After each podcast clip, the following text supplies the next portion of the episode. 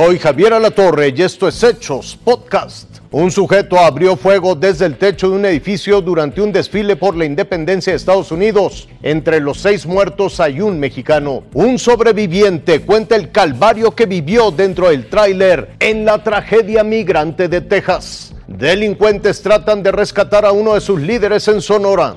4 de julio, Día de la Independencia de Estados Unidos. En Chicago, como en muchas otras ciudades, hay un desfile. La gente celebra. Es un día festivo. Y de pronto... Sí, es una niña, pero reconoce perfecto el sonido de un disparo. Tras la primera detonación, viene una lluvia de balas.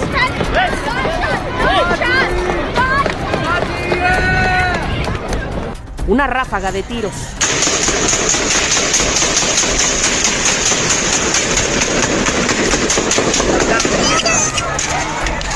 La gente corre, grita.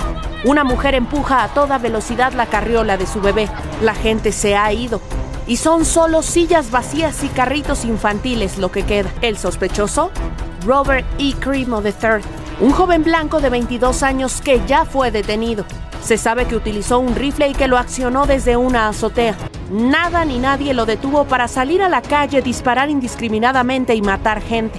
El saldo, seis muertos y más de 36 heridos. Dos de los lesionados y uno de los fallecidos son mexicanos. Es entonces esta vez la ciudad de los vientos, el escenario de la tragedia. Ilse Lorena Trejo, Fuerza Informativa Azteca. En su desesperación, una familia humilde de Oaxaca le pidió a un amigo que viajara a San Antonio, Texas, porque nadie tenía visa ni pasaporte. Lamentablemente mis hermanos fueron este, las víctimas de, de la tragedia que pasó allá en Paso, Texas. La familia preguntó vía telefónica por Mariano y Vegaí, pero nadie tenía la certeza de lo que les había ocurrido. Si nos puede dar una visa humanitaria de poder llegar a ver a mi hermano allá este, donde está hospitalizado, este, nos urge mucho este, porque ya está pasando días y queremos que nos apoyen. En una hoja de cuaderno firmaron y le autorizaron a Ángel para que fuera el representante de la familia.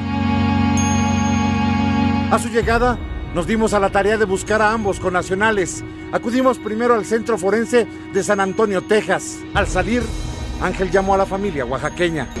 Ahí mismo nos encontramos a don Juan, que también venía a reconocer a una hija. Yo le deseo que espero que no esté allí. Oh, sí, muchas gracias. Espero primero Dios. Pase, aquí lo esperamos. Se parece a ella porque está diferente a la hora de la muerte. De la familia de Oaxaca faltaba Vegaí, entonces buscamos hospital por hospital, pero nadie nos daba informes. Y es que todos descansaban por el Día de la Independencia de los Estados Unidos, hasta que dimos con él. Que nos dijo el doctor, estuvo de fallecer, complicaciones en el hígado, riñón, páncreas. Eh, hubo un momento que se le fue la noción. Vegaí está custodiado por la policía norteamericana. El doctor asegura que llegó con una deshidratación severa. Vegaí y otro connacional son los únicos sobrevivientes de los 29 migrantes mexicanos que venían a bordo de esa caja de tráiler. En total, la cifra se ha detenido en 53 fallecidos. El doctor informó que si Vegaí continúa evolucionando favorablemente, como lo ha venido haciendo en los anteriores días, en semana y media podrían darlo de alta y eso, eso es una extraordinaria noticia. Javier. Así, con balazos y con ciudadanos atrapados en medio de las ráfagas de fuego, fue como un grupo armado intentó recuperar a un presunto líder criminal en el municipio de Altar, Sonora.